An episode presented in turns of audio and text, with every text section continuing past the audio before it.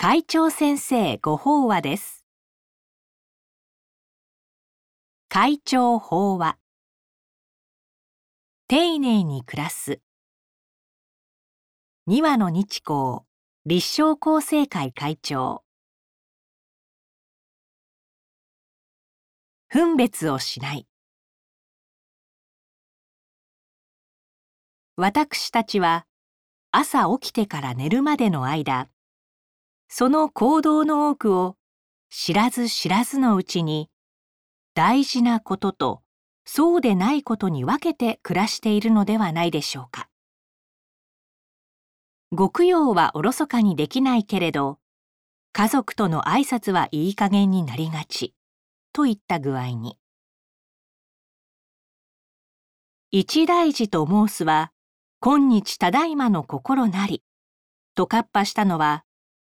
少女老人の名で知られる前奏の同郷得たんですが朝起きて家族に挨拶をすることも顔を洗うこともその後でご供養をし仕事に出かけて商談することも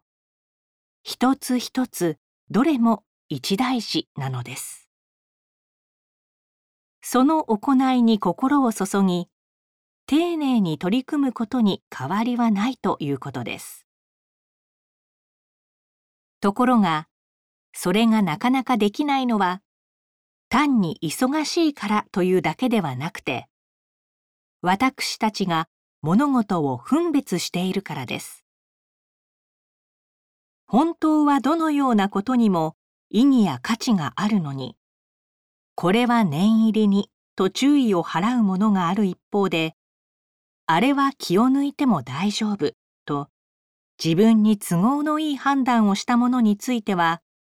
心のこもらない言葉や行動となって現れたりするのではないでしょうか。以前、花の美しさに序列はないという言葉を教えていただいたことがありますが、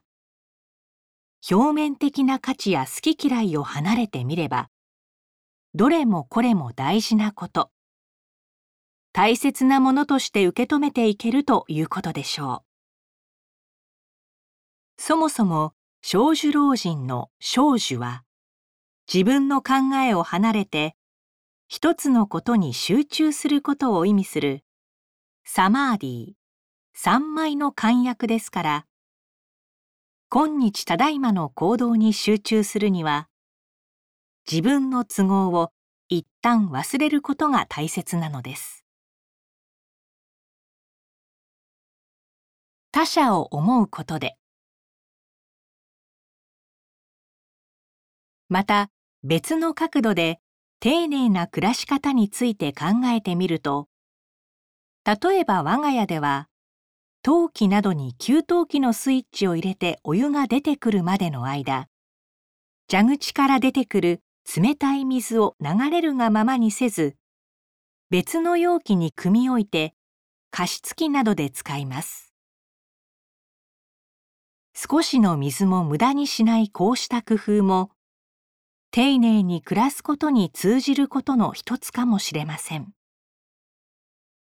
これは水に限らず普段気にも留めないことに少し心遣いを加えるとそれがより生かされるということにも通じます。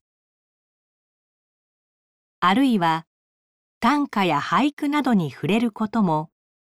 日常の一瞬に目を向け生活の周辺に心を留める訓練になりそうです。若葉さす頃はいずこの山見ても何の木見ても麗しきかな。立花の明美今の季節を映す明るい歌ですがこのように四季の彩りや変化に目を向けることが平凡な暮らしの中にある幸せをかみしめることにもつながって今この時を愛おしく思い大切にする心を育てます。ただそれでもまだ漠然と丁寧に暮らそうと考えるだけでは今までの生活習慣に流されがちな私たちです。その場その場の所作や行動をおのずから丁寧なものにするにはどうすればいいのでしょうか。法華経の妙音菩薩本には妙音菩薩が数多くの三枚を得たことが示されています。その三枚の根底にはどれにも菩薩の願いがあります。縁のある人だけではなく縁のない人まで救おう。松明が周囲を照らすように知恵の光で人々を明るく照らそう。精神を集中する。そういう三枚を得たというのです。つまり近くにいる誰かの役に立ちたい。遠い国の誰かを喜ばせたいといった願いがあれば